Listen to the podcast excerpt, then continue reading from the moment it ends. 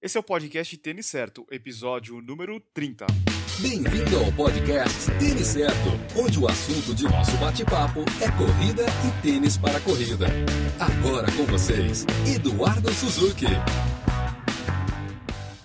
Aqui é o Eduardo Suzuki e a gente está começando o podcast Tênis Certo. Hoje eu converso com o jornalista André Savazone, da revista Contra Relógio. Ele vai nos falar sobre a revista, treinamento e sobre a maratona, que é um sonho da maioria dos corredores, a Maratona de Boston. Então fica ligado que o podcast só está começando.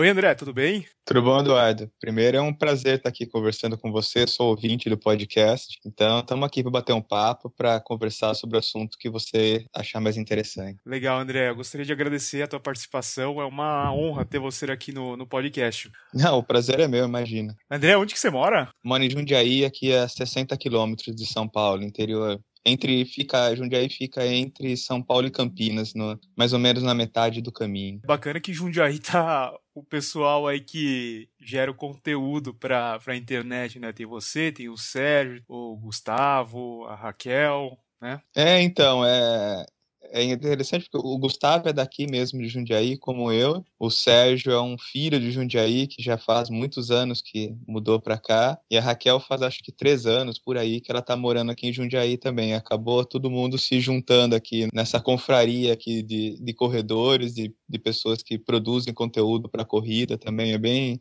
interessante. Foi uma coisa assim meio que natural, mas que hoje em dia realmente tem isso. Legal, virou o Silicon Valley da corrida. Quem sabe mais para frente, né? E André, como é que a corrida entrou aí na sua vida? Conta um pouco pra gente. Durante muito tempo da minha vida, eu sempre joguei muito futebol e futsal. Na época, há 30 anos, 25 anos atrás, era o futebol de salão, né, que a gente chamava. Ainda no começo, aquela coisa de bola pesada, você não podia fazer gol dentro da área. E o interior de São Paulo, Jundiaí tem uma tradição muito forte nisso também do futsal. Então, a corrida ela era o esporte de aquecimento, de treinamento, sempre antes dos treinos, principalmente no futebol de campo. Eu corria assim, às vezes, sempre gostei de andar a pé, então eu me locomovia muito a pé ou correndo, indo para os lugares, isso desde criança, era um, um outro momento. Hoje eu tenho meus filhos com 11 e 7 anos, eles não podem fazer, acho que 20 15% do que eu fazia. Essa coisa de você correr na rua, de você caminhar, de você ir para os lugares. Então, a corrida ela sempre fez parte nisso, tanto como uma forma de locomoção, como essa forma de, de, de treinamento, de aquecimento, de relaxamento no esporte. Quando ia para as férias, eu sempre passei muito tempo férias em Santos, porque tem uma origem de família lá, vivi alguns anos em Santos e também sempre ia para lá. Hoje meus irmãos moram lá.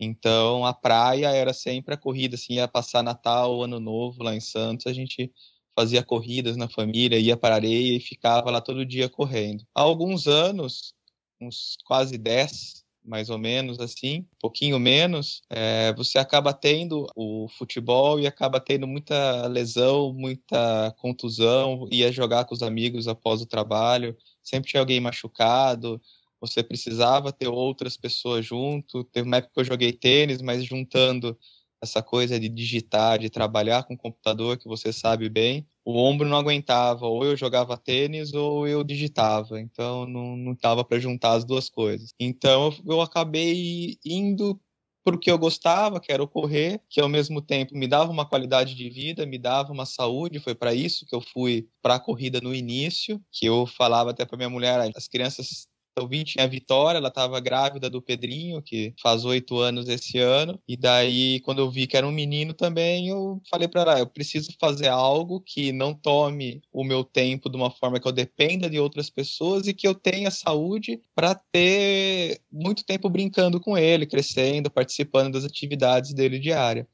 Então daí eu acabei indo para a corrida, larguei os outros esportes, eu só jogo futebol com ele hoje brincando, acho que eu não jogo uma partida de futebol mesmo há sete, oito anos. Então acabou indo, acabei indo para a corrida dessa forma. E me apaixonei de vez e daí o resto ficou de lado. A gente falando do jornalismo, ele surgiu na tua vida já pensando nessa ligação com o esporte ou você não pensava em trabalhar com, com esporte voltado no, no jornalismo? Com o esporte, sim, Eduardo. Quando eu estava como tinha essa ligação, tinha essa relação sempre com o esporte, que eu sempre tive, e, e foi o caminho natural, tanto que eu comecei a trabalhar no jornalismo em 94 com jornalismo esportivo. Então, meu início foi realmente esse. É, hoje em dia é diferente. Esse pessoal que já passou dos 40 anos, que é o meu caso, até um pouco mais, entre 40 e 50 anos, se você pegar, acho que 80% do pessoal mais antigo do jornalismo, ou você começou com esporte ou você começou com polícia, que eram duas editorias que era a porta de entrada, porque você acaba lidando com pessoas, você acaba lidando com todos os fatores que envolvem o jornalismo. Então o pessoal sempre brincava que se você conseguia fazer o jornalismo esportivo e você fazia é, polícia, você estava pronto para ir depois para as outras editorias. Naturalmente, acabei trabalhando isso. Teve uma, uma época que eu saí do esporte, do dia a dia de cobertura esportiva, trabalhei em outras áreas e algum tempo atrás acabei entrando também na corrida, então ela faz parte desse da, da profissão nesse sentido. Legal, então você pegou uma fase assim de bastante mudança, né, que vinha do impresso, da, da revista, dos jornais, né, e depois passando agora tudo pro online, né? Peguei, é, foi, eu peguei todo esse momento, porque ah, quando eu fiz Casper Libero em São Paulo, a sala de redação dos quatro anos da faculdade verdade, era máquina de escrever. E estava começando a chegar esse processo de informatização. Quando eu trabalhei, comecei a trabalhar aqui em Jundiaí também, era o início dessa entrada dos computadores. Eu lembro que na redação, que eu, quando eu comecei a trabalhar, tinha um computador com um e-mail e acesso à internet. E daí fui acompanhando todo esse processo, dessa transição, mudança, inclusive na parte de impressão, na parte tecnológica, de como você trabalhava isso com o jornalismo. Hoje em dia, as pessoas que já nasceram nesse mundo nem entendem, mas era um sufoco. Eu lembro que uma vez eu fui aí perto de você, eu fui cobrir Copa Davis em Florianópolis, antes do Guga ainda ser número um do mundo. E, nossa, para a gente conseguir transmitir texto, não era nem foto, porque a foto era mais complicada ainda. Mas para a gente transmitir texto, era algo assim que perdia um tempão para vir. Eu lembro que a Copa de 94, a mesma coisa. Às vezes a gente fechava a edição e daí começava a receber as fotos que vinham dos Estados Unidos. Às vezes eu acabava, ficava quatro horas esperando aquela transmissão daquela foto chegar para poder terminar de fechar a edição. Depois eu, eu, trabalhei na Folha Online no início do lançamento, do primeira equipe que trabalhou na Folha Online, quando a internet começou a ter os portais de notícia.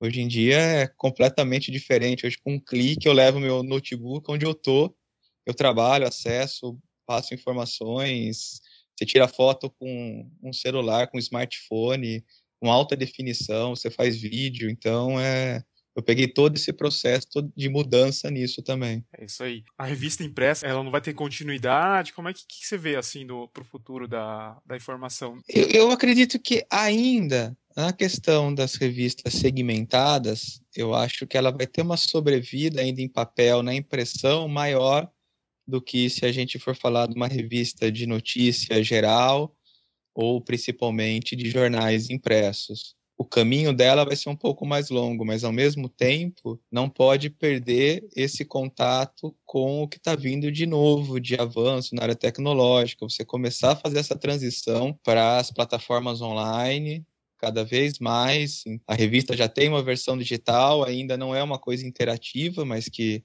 eu acredito que o caminho natural seja que ela parta para isso também, mas ainda eu vejo que tem um tempo, tem uma sobrevida dentro disso. Até pelas características do nosso país, você tem muito leitor do, de estados mais do Nordeste, Norte, interior, que acaba tendo esse acesso à internet, mas eles acabam não tendo esse acesso às corridas como nós temos aqui. Se for pegar Brasília para baixo, você tem um volume de corridas, tem um volume de eventos bem maior do que você tem de Brasília para cima, vamos dividir o Brasil assim. Então, isso acaba tendo um retorno e as pessoas acabam procurando a revista e lendo e buscando essa informação por isso também.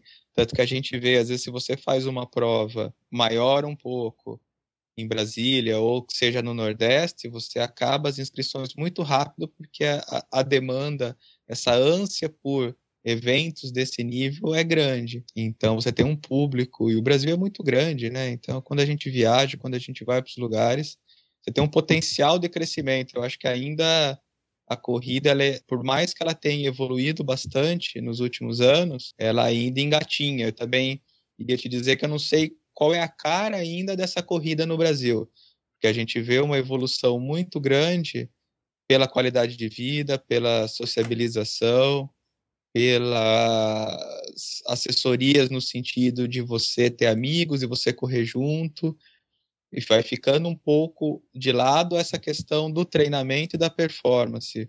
Acho que é uma coisa que a gente vai tem que esperar mais um pouco para ver como que ela vai se enquadrar, como que ela vai se adaptar, como que ela vai se consolidar nesse aspecto. E daí isso impacta diretamente também nas publicações. Legal. Para quem está começando a ouvir podcast agora, o André, junto com o Sérgio Rocha, eles foram um dos primeiros caras a, a ter um, um podcast sobre corrida. Eu acho que até o primeiro podcast, né, que foi o Contra Relógio no Ar. Isso já faz alguns anos, né? Talvez eles estavam já bem avançado tempo para aquela época, não é isso aí, André? É, então, era uma coisa assim, o Sérgio que sempre foi muito antenado, né, nessas coisas, o Sérgio Rocha, que é do Corrida no Ar, ele sempre também estava muito ligado nisso e a gente sempre falando pouco, eu e ele, né, quando a gente se junta, às vezes a gente acaba perdendo hora, perdendo treino, porque um fala mais do que o outro, e daí a gente teve essa ideia, ó, já que a gente fala tanto e a gente gosta disso e tá no meio dessa da corrida, vamos criar esse podcast e ver o que acontece, assim, a repercussão foi muito legal, assim, a gente teve muito prazer em fazer isso, acho que a gente passava isso para as pessoas e tinha uma, uma participação muito legal e, e a gente já conversou muito sobre isso também. A gente fica muito feliz que a gente deu esse pontapé e que hoje já está crescendo. Lógico, não dá para você comparar ainda o que nós temos aqui no Brasil com o que nós temos fora, principalmente nos Estados Unidos. Mas é um caminho muito interessante. Eu acho que o podcast é uma forma de contato que você lembra muito o que era o rádio no passado. Então, quando você me perguntou da questão do jornalismo, uma das coisas que me levou também para o jornalismo foi desde criança, com meu pai, ouvindo radinho, você tendo as notícias, ouvindo o jogo no rádio, que hoje o que a gente faz com a internet, a gente tinha era o aparelho de rádio. Então, quando era tinha 8, 9, 10 anos, o acesso que a gente tinha aos jogos, ouvir essas coisas era, era pelo rádio. Então, acho que o podcast também é isso, é um filho do rádio juntando com a tecnologia e que eu vejo um, um futuro bem interessante para essa forma de divulgação, essa forma de trabalho. Você está ouvindo o podcast Tênis Certo.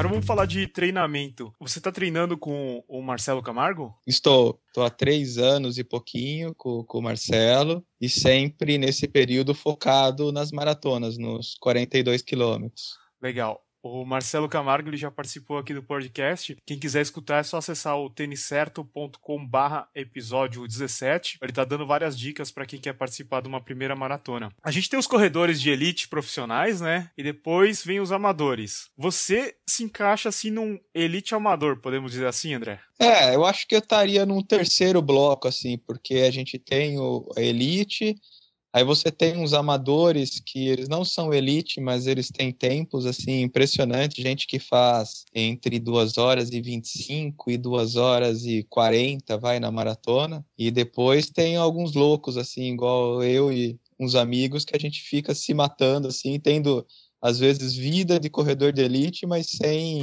condição de ter isso, né? Assim, de, em questão de treinamento, de descanso, de alimentação, dividindo com família, com trabalho, com a correria diária. Mas que gosta disso, gosta desse sofrimento, que dá prazer é esse treinamento, a corrida nesse sentido. Que eu falei que no início eu fui para a corrida como qualidade de vida, mas daí sendo competitivo, eu sempre gostei de competição, sempre gostei dessa coisa de, de se desafiar, de, de você traçar metas, traçar objetivos e, e levar em busca e correr atrás deles. Às vezes você consegue, às vezes não Mas então acaba tendo isso na corrida. Então eu diria que eu tô nesse terceiro bloco, assim. O que, que você acha que te levou a ter um desempenho tão bom acima da média? Foi desde o começo daí ou de repente você começou a ter um resultado melhor? Então, hoje faz desde o ano passado, eu estou no terceiro semestre agora, eu acabei indo realizar um outro sonho de vida que é cursar educação física. Daí eu estudando mais a parte teórica, você entrando mais nesse mundo, hoje em dia eu tenho a, a convicção de um fator que eu achava que era aquilo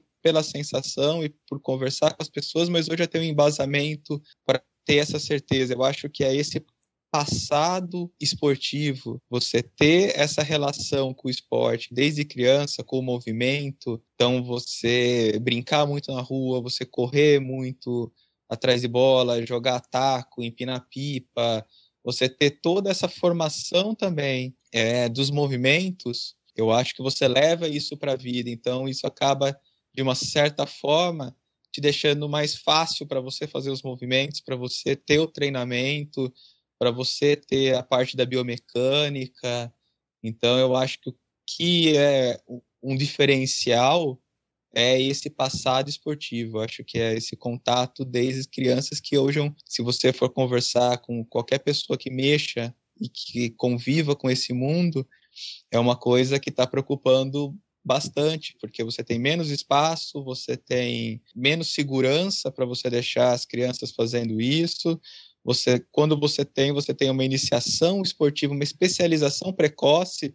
Então, você vai para uma escolinha de futebol, você deveria estar fazendo movimentos básicos e não treinando já criança de 6, 7, 8 anos, criando, é, treinando especificamente para essa modalidade. E o atletismo, a ginástica são duas modalidades que são a base de tudo. Então, se você faz porque se qualquer modalidade que você vá que você vá fazer, depois, seja como adolescente, seja como adulto, seja num nível profissional ou amador, você vai ter que saltar, você vai ter que pular, você vai ter que correr, você vai ter mudanças bruscas de direção, você vai ter equilíbrio.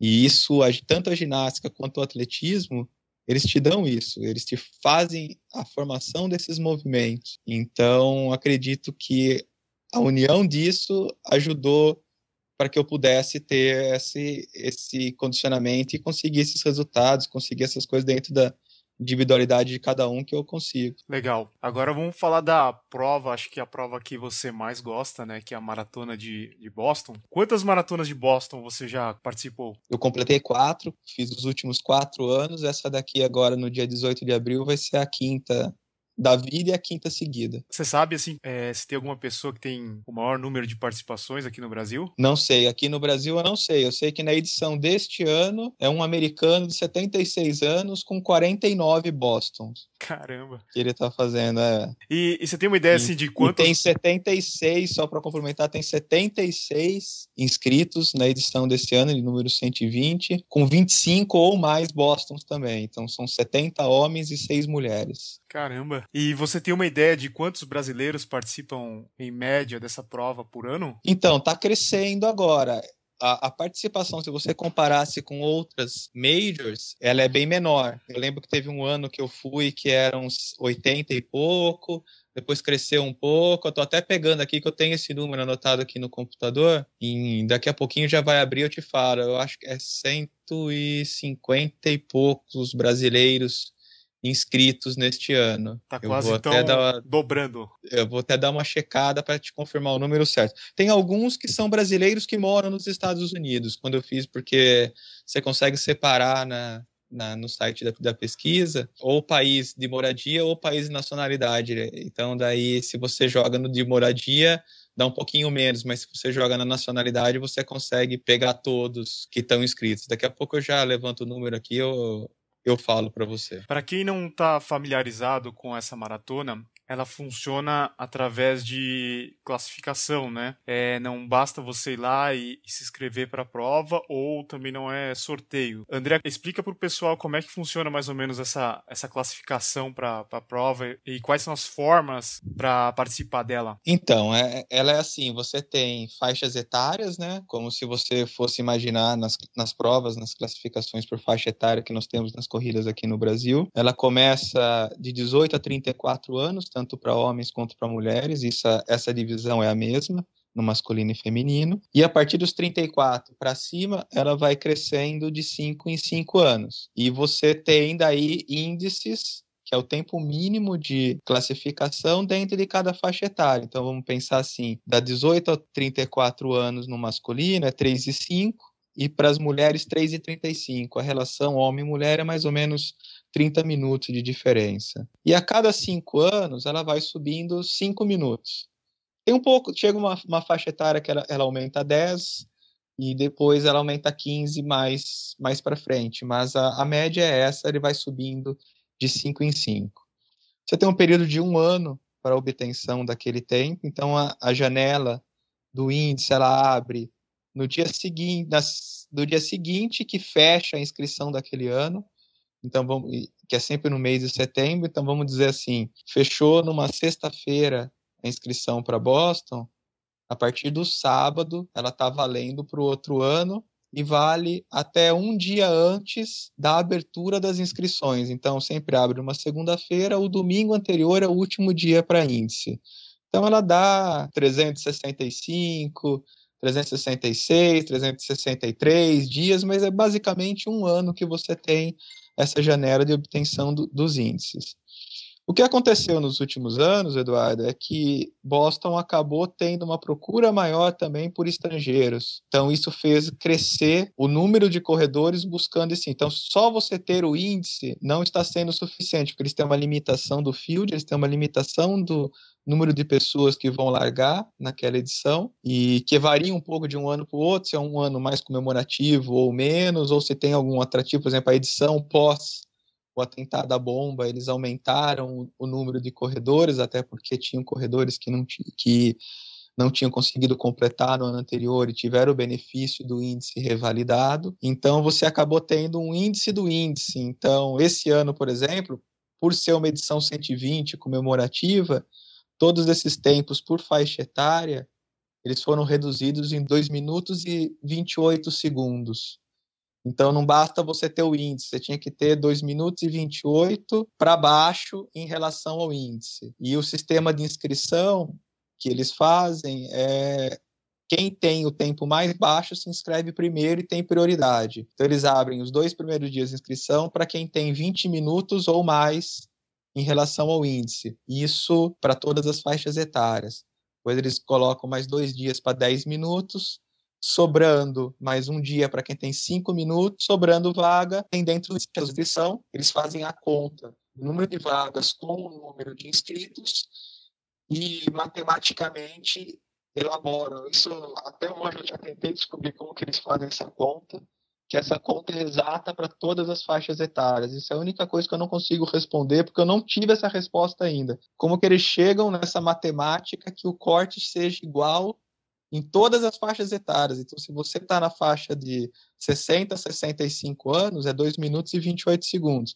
Se você está na faixa de 18 a 34, é 2 minutos e 28. Se você está na 40 a 45 é 2 minutos e 28. E eles fecham os inscritos e daí no, no ano seguinte volta a ser o índice normal e daí você só vai saber pós-fechamento quanto que foi esse corte. Isso tem acontecido nos últimos quatro anos. Em três houve isso do corte. Uma dúvida que eu tenho é com relação à, à virada de idade, porque muita gente pensa assim, não, eu vou tentar o índice quando eu, eu mudar de categoria, porque daí eu ganho cinco minutos, né? Uhum. E como é que funciona essa virada de idade? Porque se você fizer o aniversário, eu acho que depois da, da prova não vale, não é? Aqui no Brasil, tradicionalmente, a gente tem essa relação é a idade até 31 de dezembro. Então, por exemplo, vamos usar, vamos exemplificar para ficar mais fácil para as pessoas entenderem. Nós estamos em 2016. Alguém que faça 40 anos em outubro, ele já está participando das provas aqui no Brasil na faixa dos 40 aos 44, correto? Certo. Nessas provas fora, em várias que eu já disputei fora, incluindo as majors como Nova York e Boston, que foram as duas que eu corri, vale a idade no dia da prova. Então, uma pessoa que faça 40 anos em outubro, ela está em Boston ainda na categoria 35 a 39. Uma pessoa que faça 40 anos hoje, ela já vai disputar Boston na faixa etária 40 a 44. Então, há um ano atrás, quando ela fez o índice, ela poderia ter feito o índice com 38 para correr na categoria dos 40 anos. Então, por exemplo, quem correu a maratona de Buenos Aires em 2014. A maratona de Buenos Aires 2014 foi uma das primeiras provas valendo essa janela de um ano até setembro de 2015 para Boston 2016. Se a pessoa fez aniversário agora em, em março, em outubro de 2014 ela tinha 38 anos. Só que ela já estava ela já estava correndo para o índice na categoria 40 anos.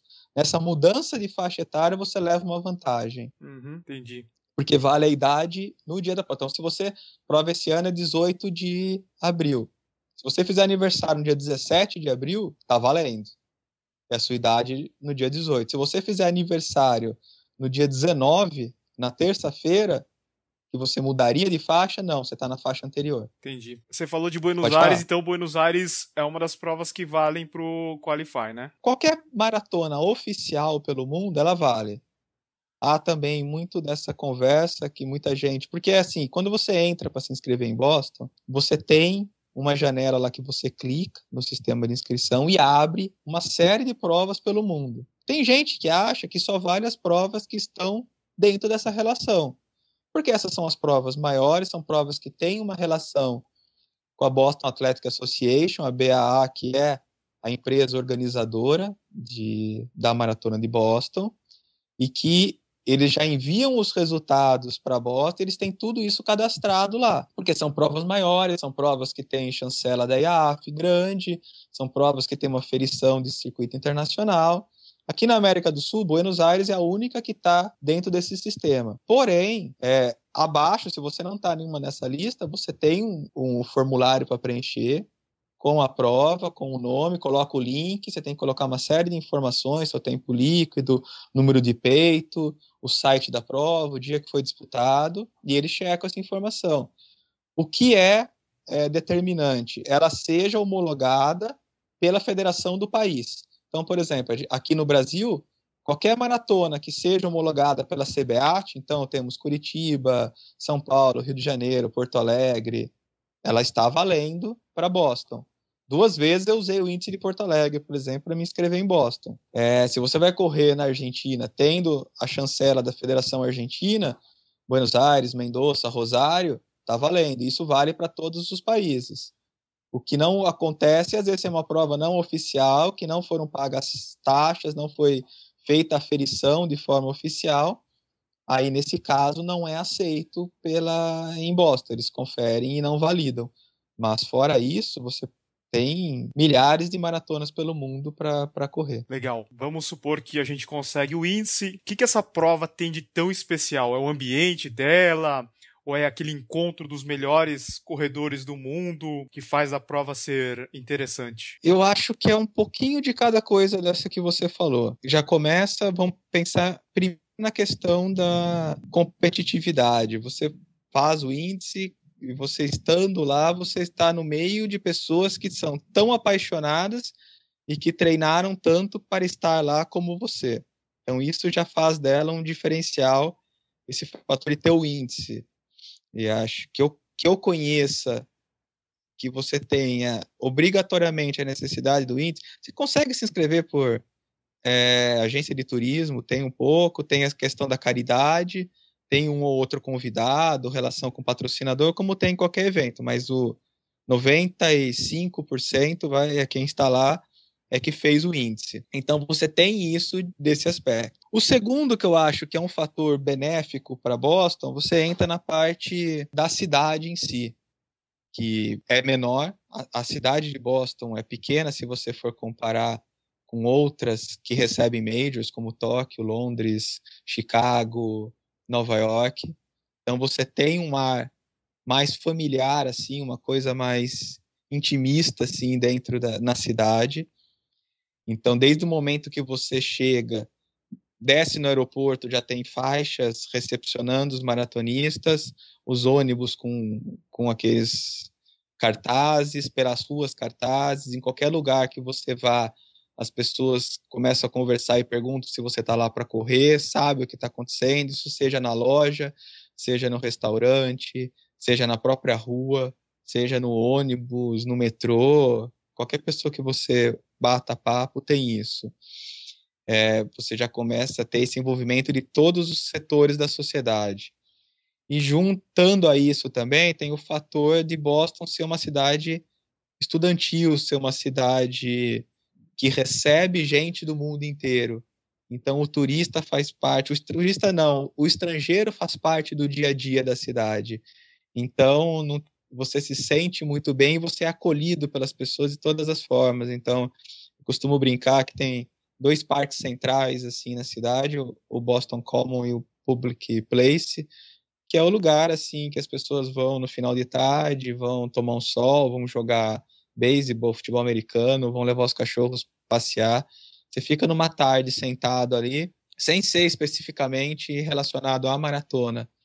Aí passam dois ou três estudantes falando japonês, outros dois francês, outros dois inglês mesmo, com sotaques completamente diferentes, que você vê que não é um, um inglês americano, aí depois você ouve é, chinês, você ouve italiano, você ouve línguas de todo mundo por causa das pessoas que estão lá para estudar nas universidades, estão lá para fazer uma pós-graduação, um mestrado, um doutorado, você tem todo esse, esse envolvimento da cidade. E, por fim, a grande tradição da prova, né? Que nós estamos falando de corridas aqui no Brasil, algumas com 33, 34 anos. Estamos falando de uma corrida de 120 anos, que é a maratona mais antiga do mundo, ininterrupta. Se você pensar, ela só perde para a maratona olímpica, que ocorreu a primeira edição um ano antes da primeira Boston só que a Olimpíada de quatro em quatro anos, Boston anualmente. Então você tem toda uma geração de pessoas que acompanham. Então, quando você está correndo na prova no dia, você vê criança de 4, 5 anos ou até um pouquinho menos ali na rua, dando a mão para você bater, te entregando um copo de água, junto com o irmão mais velho, junto com o pai, junto com o avô, e alguns ainda estão com uma outra geração que tem os bisavós junto.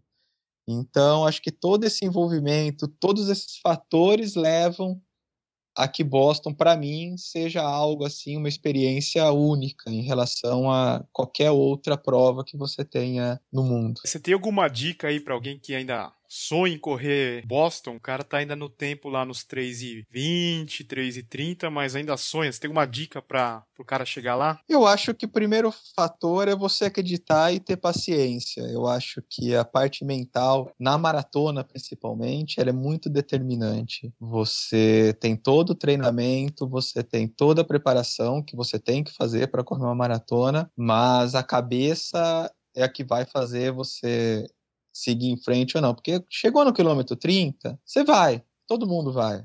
Do 30 para frente é aquela briga do, da cabeça mandando você diminuir, você parar e você tem que lutar com ela. Você tem que se concentrar, você tem que buscar energia, você tem que manter o foco, não perder. E outro ponto que eu acho que, assim, a, a maratona, principalmente em relação a, a, outras provas, é uma que você. A experiência, não só de vida, como esportiva, de treinamento, ela pesa muito.